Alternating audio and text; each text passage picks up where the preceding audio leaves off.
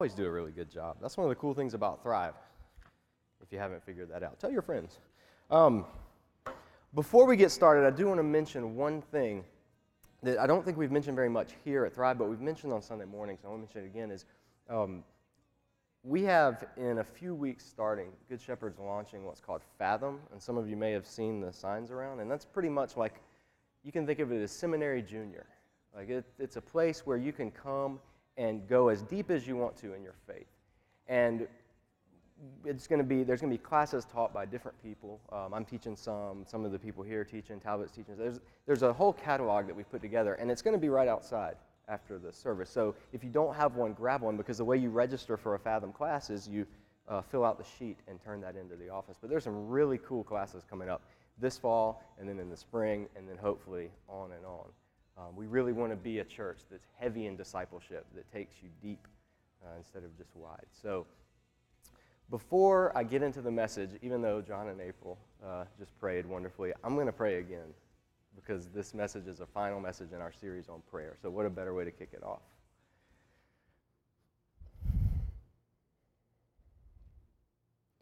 God, we've spent over a month now learning about prayer. And I want to confess that we are just beginning to scratch the surface of what you have to teach us about communicating with you.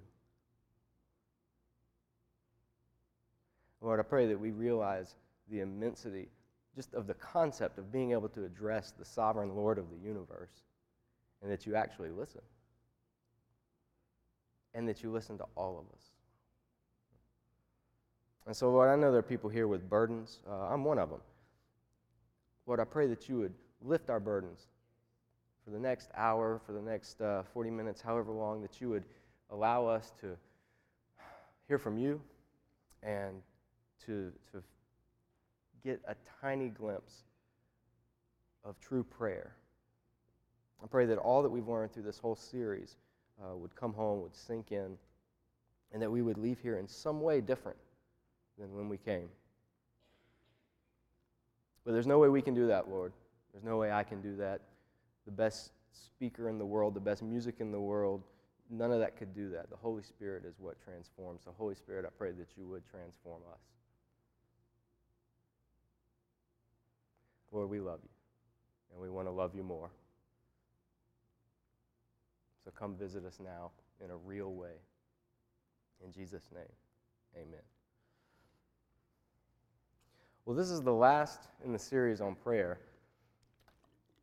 And usually you want to end with something that's up instead of something like anguish.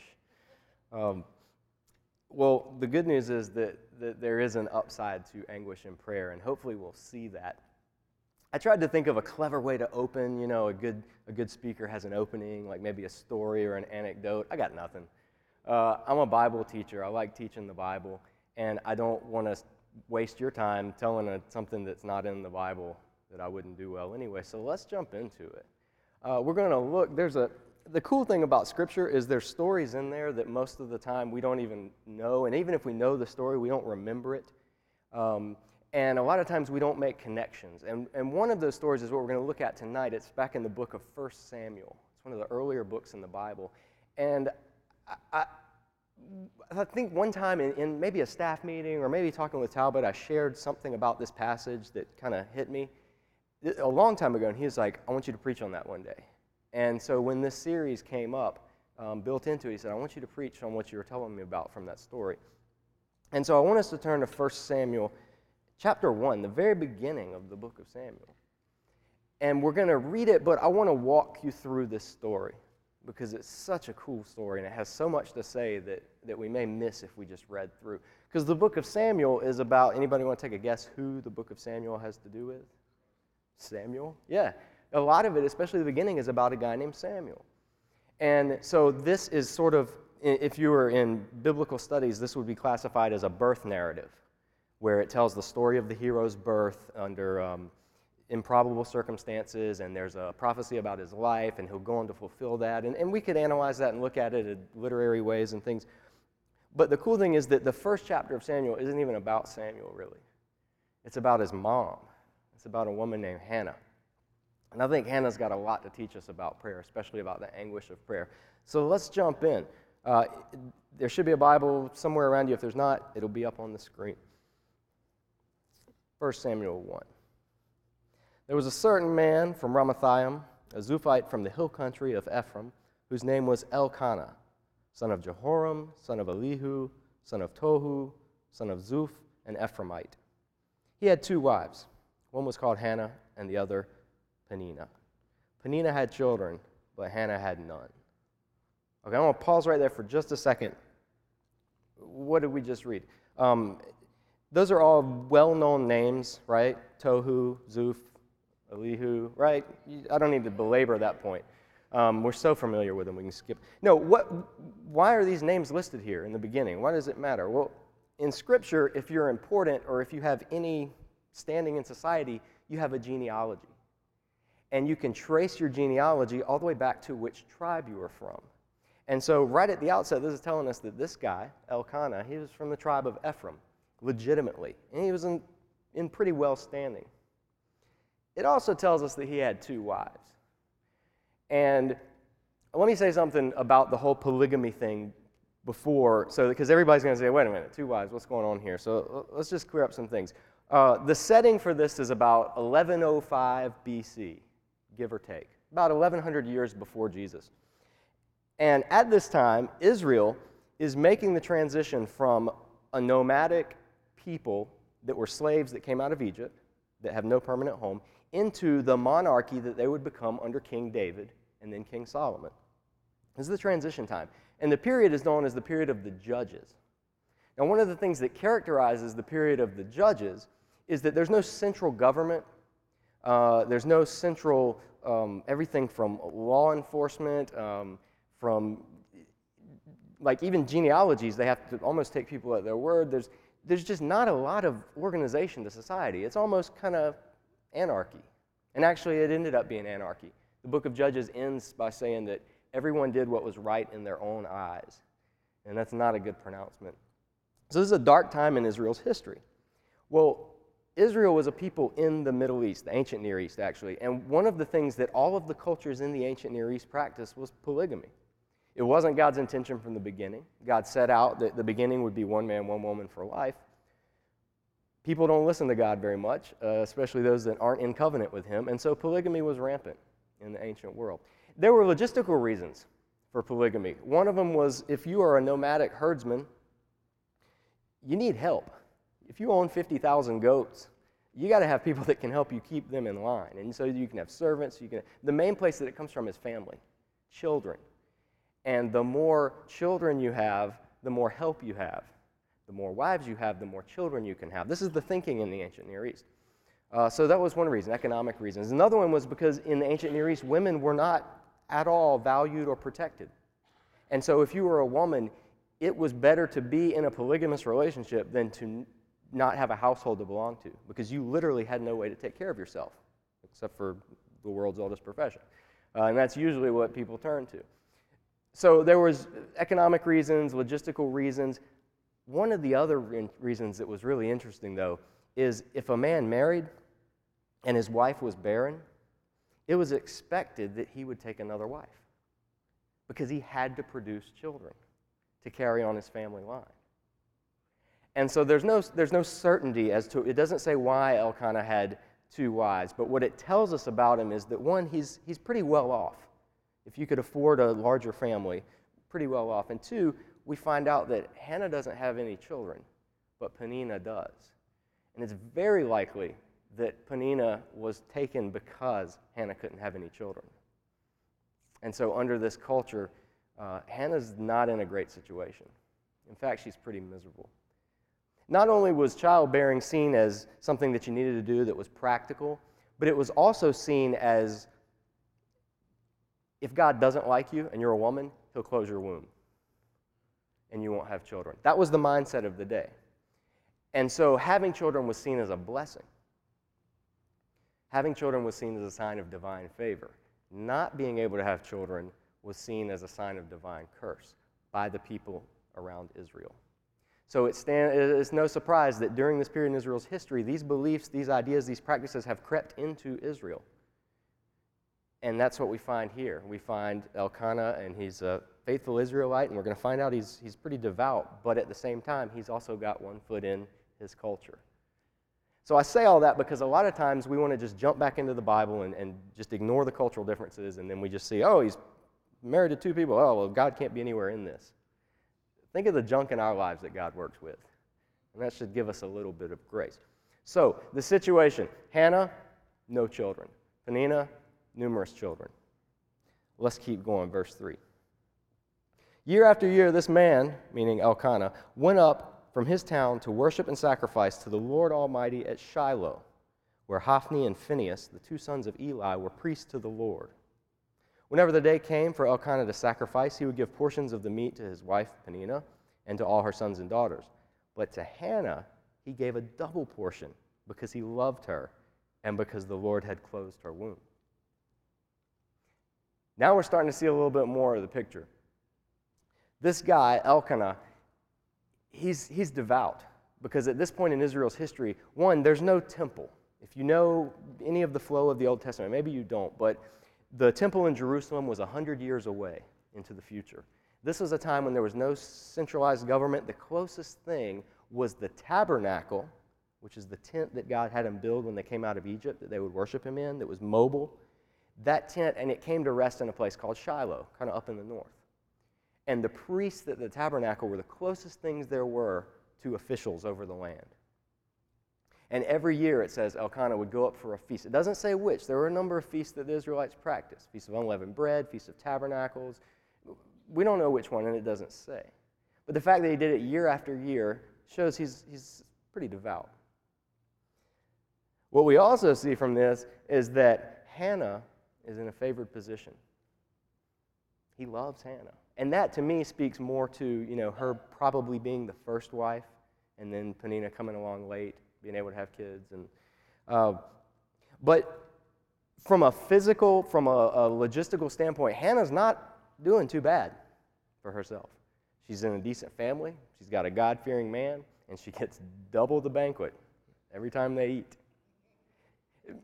most you may not know, but when you sacrifice in, in Israel, we, we, think everybody just took the sacrifices and the priest took them and burned them up or did something. And then, usually the priest would burn a portion of the sacrifice that God had specified, and then the rest of the sacrifice, the meat.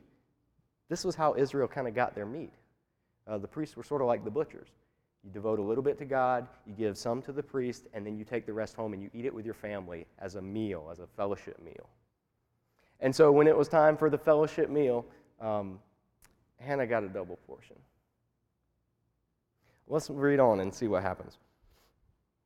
But to Hannah he gave a double portion because he loved her and the Lord had closed her womb. Because the Lord had closed Hannah's womb, her rival kept provoking her in order to irritate her.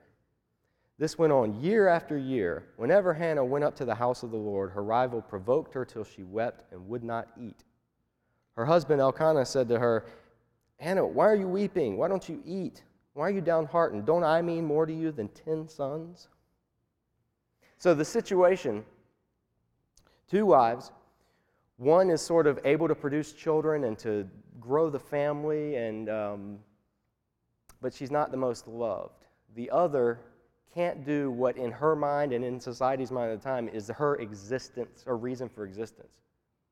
She can't do it. And so there's this rivalry that goes on. And Peninnah, we find out, pretty much kind of holds it over Hannah. And the word, the, the way it's translated in the NIV would irritate her uh, is a very light translation. Um, she would pretty much either verbally, psychologically, possibly physically abuse her to some extent. So much so that Hannah became depressed. Did you catch the, that she wouldn't eat? You know, that's one of the main symptoms of depression is when, when you lose your appetite because of something you're going through. Now, from Elkanah, he's thinking, what, Hannah, come on, what's the big deal? You got me. Right? That's what he's saying. He's like, aren't I better than 10 sons? And he's saying, no. One, because you have another wife. Um, my, you, I don't have your undivided love.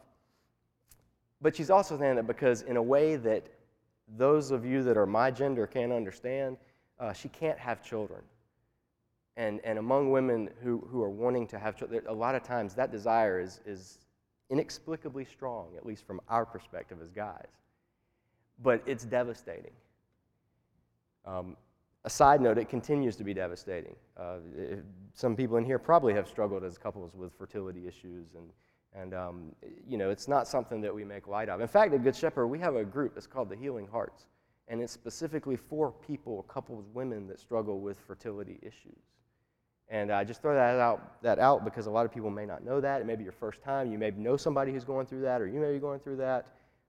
We can help with it. Uh, if you do have questions after the service, talk to Rich. Tuttle, our pastor of congregational care, and, and he'll give you more info.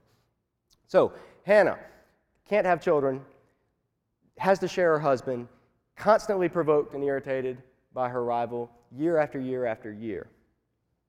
That's where we left off, right? All right, let's look. Verse 9. Once, when they had finished eating and drinking in Shiloh, Hannah stood up. Now, Eli the priest was sitting in his chair by the doorpost of the Lord's house. This is the tabernacle. Eli, the priest, would serve in the tabernacle. The meal would be eaten in a vicinity near the tabernacle because it was a sacrificial meal. So during this, Hannah stands up. Verse 10 In her deep anguish, Hannah prayed to the Lord, weeping bitterly. And she made a vow, saying, Lord Almighty, if you will only look on your servant's misery and remember me, and not forget your servant, but give her a son, then I will give him to the Lord for all the days of his life, and no razor will ever be used on his head. Okay. That's a little weird prayer request. Like, what's the big deal? What, what is, what's this talk about a razor in his head and dedicating and everything? This is where knowing the culture again comes into play because back in the book of Numbers, in Numbers 6, God spelled out ways that people, normal, everyday Israelites who really wanted to serve him, you know, who wanted to just do something, but who weren't from the tribe of Levi, which is where the, God got designated this is where the temple workers are going to come from. The religious people, they're going to come from Levi's tribe. Well, all the other 11 tribes, if there was somebody in there that wanted to serve the Lord, they could take a vow. And they could take a certain kind of vow, and it was called a Nazarite vow. And under the Nazarite vow, there were a couple of stipulations, but uh, one of the things involved was, was during the whole length of the vow, not cutting your hair. You would take your you would shave your head, you would take your vow, then your hair would grow until whenever the time that you had vowed was over, and then you could cut it again. Uh, you may have heard of a Nazarite or two in Scripture. One is Samson; he was a famous Nazarite. Uh, there's some others. Um, we see that what, what Hannah's saying here is, Lord, I am so desperate. If you will give me a son, I will give him back to you. I just want to have that joy, that honor of having a child, of bearing a child, of, of contributing to my family, of doing my duty, of all of the things she wanted, but I will give him back to you. It's kind of a weird prayer, you know? It's kind of like me saying, Lord, if you will just give me a brand new car, I'll give it right back to you. You know, like the purpose of God of getting something from God usually is to have and to keep and to use. Usually. But here we see the beauty of Hannah's prayers. She wasn't wanting something to have, to keep, to use. She was wanting something to give. And that speaks volumes to Hannah's character. Makes this vow to the Lord. Very, very serious vow. Look at verse 12. This is where it gets interesting. As she kept praying on to the Lord, Eli, the priest, observed her mouth. Hannah was praying in her heart, and her lips were moving, but her voice wasn't heard. Eli thought she was drunk and said to her, How long are you going to stay drunk? Put away your wine. The priest of God in the tabernacle, where people come and worship and pray, at this time in history, apparently people have not been doing that a lot because when he finally sees somebody who's actually praying and pouring out her soul, he thinks she's drunk. And she's just totally misunderstood. So Hannah's been, uh, she's physically taken care of, but she's spiritually destitute because she's been abused by her rival. She's been what she feels abandoned by God. Uh, she's been sort of, I don't know, I'd say misunderstood by her husband in his attempt to kind of cheer her up. Hey, you got me. And now she's misunderstood by the person who's supposed to stand between her and God and mediate. So things are looking bad for Hannah. Let's keep reading. Verse 15. Not so, my lord, Hannah replied. I am a woman who is deeply troubled. I've not been drinking wine or beer. I was pouring out my soul to the Lord. Do not take your servant for a wicked woman. I've been praying here out of my great anguish and grief. And it's like, Look, I'm not drunk. I'm not crazy. I'm just suffering. And I don't know what else to do but just to pour it out to God. And the reason that you saw me, what you thought was talking, but you didn't hear me, is because I wasn't talking to you. I was talking to God. And I don't even know if it'll do any good, but Lord, pour out my soul. That's such a cool metaphor. She, uh, just everything in her, just all of the ugh, stuff that she can't even put into words, she just pours out. Look what Eli says. Look at his response, verse 17. Eli answered, Go in peace, and may the God of Israel grant you what you have asked of him. Verse 18, she said, May your servant find favor in your eyes. Then she went her way and ate something, and her face was no longer downcast. Early the next morning, they arose and worshiped before the Lord, and then went back to their home at Ramah. Elkanah made love to his wife Hannah, and the Lord remembered her. Did you notice that Hannah didn't really get an answer from God? Anybody catch that? I mean, Eli, he said, May God give you what you want. Something happened between her pouring out her soul in anguish and then Eli, the priest, saying, Let God make it happen. I hope he does. Something in that was enough to just give Hannah, from wherever, the ability to to say, okay, I trust, I have faith. Thank you, Lord. She goes home. She becomes a wife again. And eventually, she's going to become a mother. God remembered her. But the neat thing is that, that there's no voice from the clouds, there's no epiphany, there's no nothing. She just, she comes to God and she takes all of her junk and pours it out to Him and then after she's done that, and after she shared it with somebody else there, then she takes, I don't know how, but she, by faith, Lord, you've heard me, you're going to take care of it. She worships and she goes home and carries on her life. And that to me is fascinating. Because we, we're expecting this is the Bible, right? God should be speaking out of clouds and, you know, parting seas and multiplying fish and loaves and doing all this stuff, and none of that's in this story. But yet Hannah knows somehow, somehow, by pouring out her soul, by praying in her deep anguish, to the point where she was even mistaken for being drunk, somehow she realized God heard her and that He was going to take care of her. And she was able, by faith, to walk out and, with her head up to go eat something. I want to, real quick, before we mention some things. I want to finish this because this is what's really neat. The promise she made was if I have a son, I will devote him to the Lord. Now, it's real easy to make a lot of promises to God when you want something. You know, there's, I mean, there's so many clips we could show if we wanted to of people saying, Lord, I promise that you'll do, and, and they have no intention of it. Um, so the question is okay, Hannah, you made this big promise that you would give your child back to the Lord for the rest of his life. Let's see what kind of person Hannah is. Verse 20 So in the course of time, Hannah became pregnant and gave birth to a son. She named him Samuel, saying, Because I asked the Lord for it.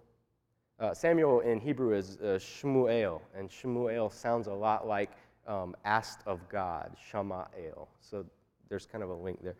Um, when Elkanah went up with all his family to offer the annual sacrifice to the Lord and to fulfill his vow, Hannah did not go. She said to her husband, After the boy is weaned, I will take him and present him before the Lord, and he will live there always. And if you read the rest of the chapter, that's exactly what she did. She enjoyed the early years of being a mother and of all of that that comes along with it. And, and, but then when it was time, she ended up giving him back to the Lord. He turns out to become Samuel, the last judge in Israel's history, the man who would anoint Israel's first and second kings, Saul and David one of the most important figures in Israel's history. So that's what he goes on to become. And the rest of the book of Samuel is about that. But the very opening part, all of that, Israel's history, is born out of the situation of a woman with deep anguish, not knowing what to do, being persecuted on all sides, it seemed, or misunderstood or belittled, and she just pours it out to the Lord. Visibly, almost audibly, she just pours it out to the Lord. And then she has the faith to know that God heard her. And she goes home. And then we see what God does with the situation. It's really interesting. And the reason I wanted to, I guess, that we wanted to end this series looking at this passage is because it, how do I say, it gives a glimpse that prayer is not always what we think it is. Prayer, there's no get this, if you have this in your minds, hopefully you don't, but if you do, get this out of your mind. There's no right way to pray. If you're talking to God, if you're just sharing with God, if you're pouring out your soul, if you're, like Talbot mentioned a while back, don't even have words to say, and, and God's given you the gift of prayer language, and you're just sharing with God. If, if you are communing with God and being intentional about spending time with Him, then you're praying right. And that's one of the things that I like is that this doesn't give us, this story, all of the things we want. Like, I want to know, well, what exactly was it that she said or did that moved God to actually answer this prayer that may not have moved him to answer other people's prayers on things? Because there's going to be plenty of prayers later in Scripture where God's not going to give them the answer they want, but in this one, he did. The text doesn't say. It doesn't give us those details because prayer isn't a formula.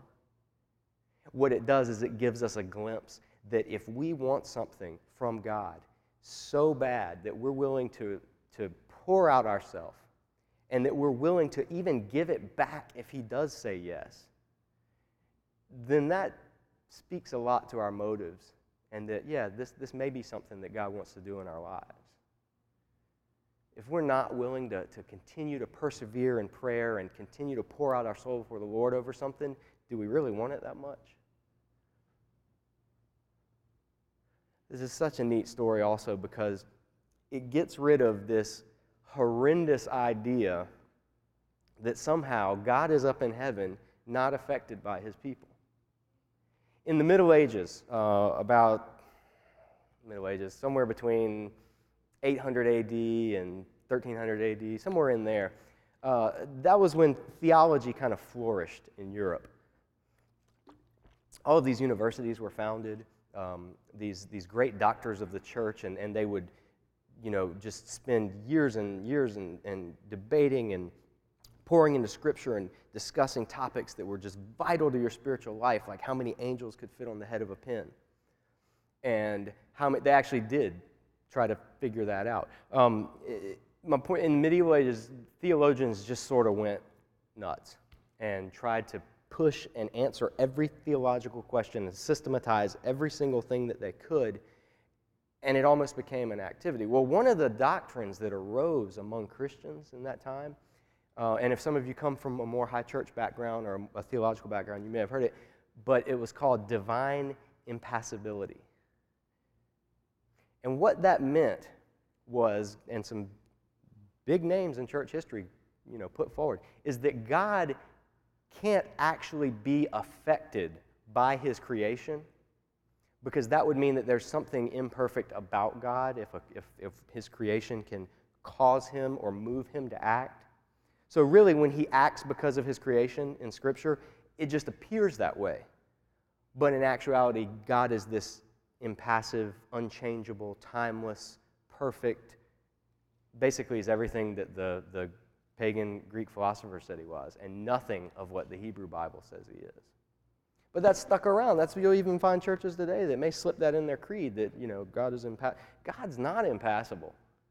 God is not unmoved by his creation.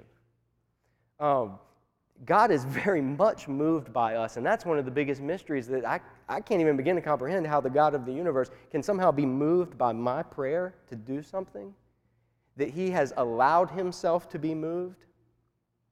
But he does, and he does in Scripture, and it's everywhere. God wants real prayer prayer that believes that. That we believe when we ask God something, even if He says no, He's still going to respond to our prayer.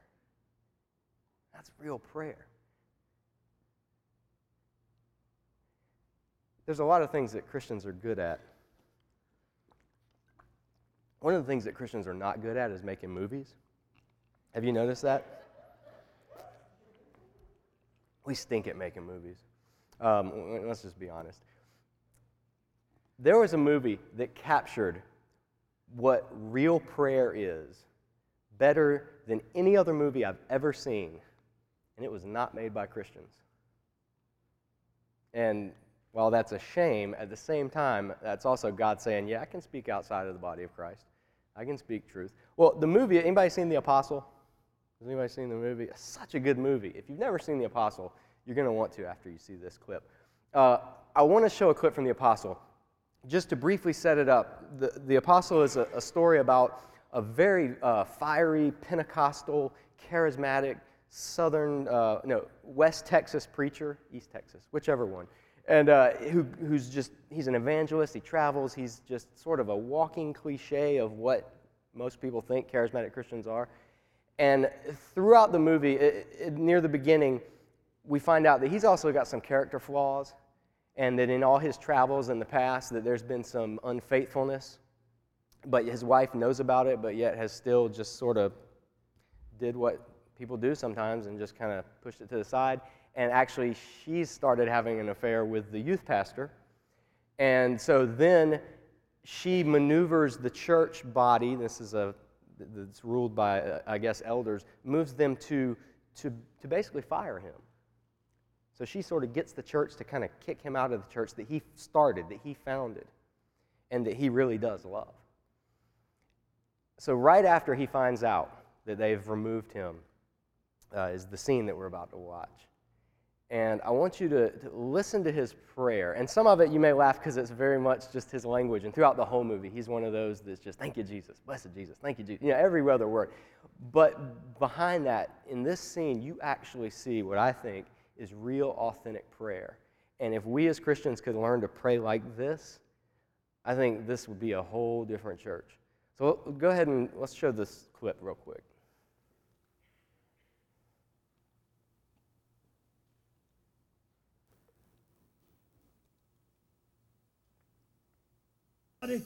Has taken my wife, they stole my church. That's a temple I built for you. And I'm going to yell at you because I'm mad at you. I can't. Take it.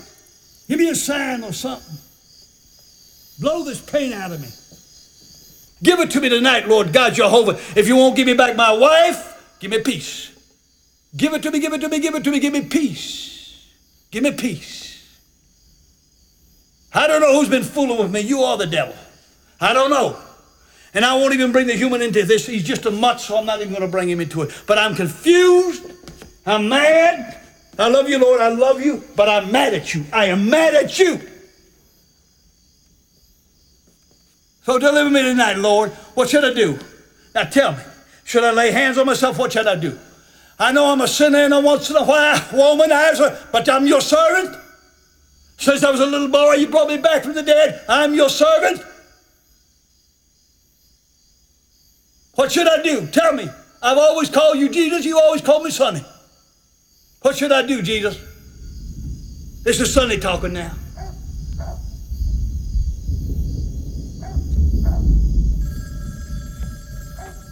All right.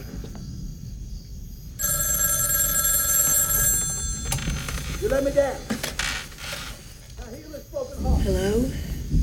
Miss Dewey, it sounds like you got a wild man over there carrying on and hollering and whatever. I'm just, who, who is that over there? Is that your son or who is that? Oh, well, that's that is my son. That he's, I tell you, ever since he was a little bitty boy, he sometimes talks to the Lord and sometimes he yells at the Lord. And tonight he just happens to be yelling at him. Well, could you tell him to talk a little softer or whatever? Because people got to get their sleep, Miss Dewey. Do you know what time it is? Hello? Now I'm calling you, Jesus. Talk to Sonny. You don't talk to Sonny tonight, it seems like. but I can't get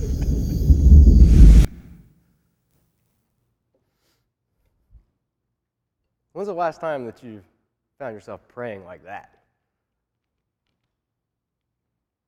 Sometimes he talks to the Lord, sometimes he yells at the Lord. The rest of the movie goes on to show what God does and how, in the end, um, through all of this adversity and everything, I won't give it away, but God does what he's going to do. Um, but I love that. I love when he says, I love you, Lord, but I am mad at you. Because that's anguish. When you can, and that's honesty, when you can say, Lord, I love you, but I am so mad at you right now, and not immediately go, but I know I shouldn't be, and so uh, I'm really not angry with you, I just think I'm angry, and you try to theologize it away. No, God doesn't want that. God doesn't need that. God's bigger than our anger. He can handle us being mad at Him. And it's when we can pour out our soul, when we can pray in deep anguish, when we can approach God with that sense of, Lord, I love you, but I'm mad. And don't feel like we have to shortchange either of those. God's moved. God is moved. He's moved by our pain. God's moved by our anguish. Now, this is in the New Testament as well. Some of you are like, well, that's the Old Testament. That doesn't count. Talk to me afterwards.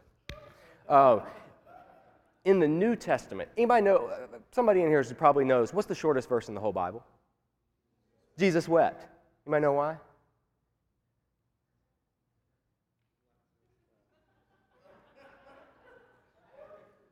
Yes, that's, that's exactly every, yes. John chapter 11, we don't, we're not going to go there and look at it. I'm not going to spend any time, but in John chapter 11, Jesus finds out that his, one of his best friends, in fact, the only person in the book of John that is described as the, the one Jesus loved, he dies. And so Jesus gets word he's out of town. Lazarus, the one you love, is dead. So Jesus waits three days, and then on the fourth day goes back. Uh, when he gets there, he sees all the people at Lazarus' house. Now, Lazarus had two sisters, Mary and Martha. And some of you, you know about Mary and Martha. Well, when Jesus comes to the house and he's approaching, Martha runs out to meet him. And read this on your own this week. I'm not going to put it up here, but basically, what Martha does is she comes out and she says, Lord, if you were here, she starts again, if you were here, this wouldn't have happened. But then she really quickly says, But I know that you can do all things and that you can, you know, I, I know that you're good and, and, and I'm not really mad. You know, she sort of backpedals a little bit. And then Jesus asks her a question about, Do you believe that he can live? And she says, Well, yeah, at the resurrection, you know, we'll all live because we'll all be raised from the dead. And uh, Jesus says, No, no, no, I am the resurrection, you know. And, and so then he approaches closer. Her sister Mary runs out. And Mary just runs up to Jesus, falls down weeping, and she just says, If you had been here, he would not have died. And that is all she says. And then it says, um, when Mary reached the place where Jesus was, she fell at his feet. She said, Lord, if you had been here, my brother would not have died. When Jesus saw her weeping, and the Jews who had come along with her also weeping, he was deeply moved in spirit and troubled. Where have you laid him? He asked. Come and see, Lord, they replied. Jesus wept. What moved Jesus, God incarnate, what moved him, what deeply troubled him, what gave him anguish enough to feel and to respond and to act was the anguish that he saw that was real, that Mary had just come and laid at his feet. She didn't try to sugarcoat it. She didn't try to pray the correct prayer. She didn't try to, you know, flatter him with. She just, here it is, Jesus. I'm mad because if you'd been here, this wouldn't have happened. And that's what moved Jesus to weep. And that's what moves God to act. God is not impassible. Don't ever, that is a lie from the pit of hell. God is not impassible. God is moved by our pain. Anybody that says otherwise has not read this book. And he wants us to just pour out our pain to him. If we're feeling it, bring it on, God says. Because somehow, in a way that I won't even try to explain, through our anguish, through our pain, pouring it out to God, Him receiving that, something happens between us and Him that strengthens us and honors Him. But He doesn't want us to just come with our pain, He also wants to come with our trust too. to hold the two together. Like I said, to, He wants our tears and He wants our trust. And we can share both. We don't have to try to clear it up. We don't have to try to figure it out before. Have you ever tried to figure out things before you pray for them? Like, okay, if I want this, but I know it's not God's will, then I can, I need to say, God, if it's not your will, and then I can, we sort of try to play, you know, mental chess with God, and He's always going to win. Oh, He doesn't want that. He just wants us to come and just, Lord, here's my pain, but I'm going to hold on to trust. I'm not going to deny either. Here it is. And that's when prayer becomes prayer. That's when prayer transforms us. That's when prayer becomes real. He is. God's moved by our pain. He wants our tears. He wants our trust.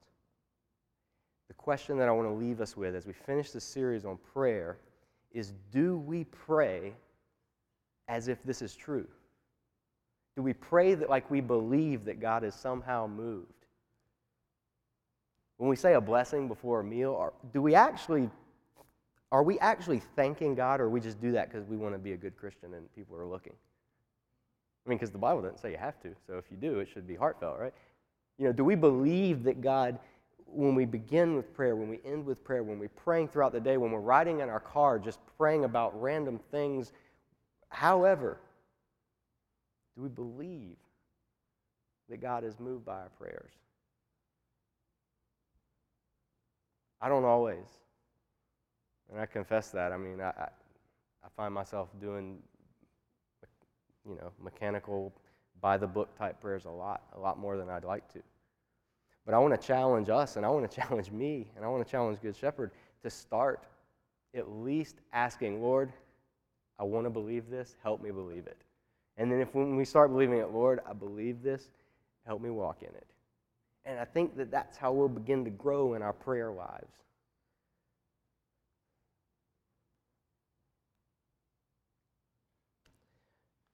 Just like I said, I couldn't really come up with a fancy way to begin. I don't really have a fancy way to end. I don't have anything that you can take and it can symbolize something. I, you know, I tried to think of something, some way to end, and you know, maybe have stations of. Hannah didn't have any of that. Hannah just got up during the meal and went over and just wept to God. Probably was a little bit awkward for those that were still eating, uh, but that's what she did. And so, I just, as we end tonight, as, as the band plays, if you need to pour out to God, just do it, however you want.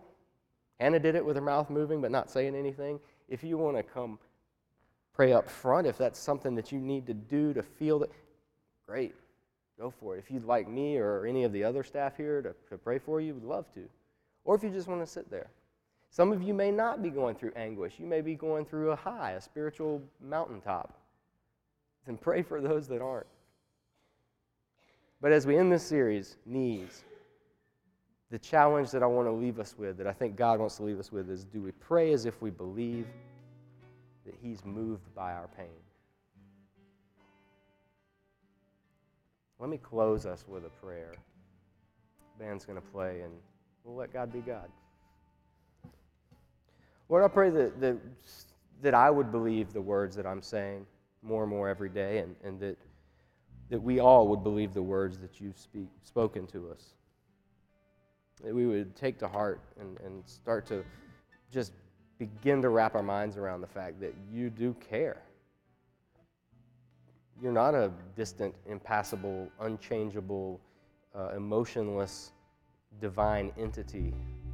You're the God who put skin on and wept at the tomb of his friend. Lord, I pray that we'd be able to experience you that way, no matter where we are right now. Lord, we pour out our hearts to you. Uh, hear our worship as we now sing. Uh, hear our prayers as we now pray. Thank you for being the God that you are. It's in your Son's name we pray. Amen.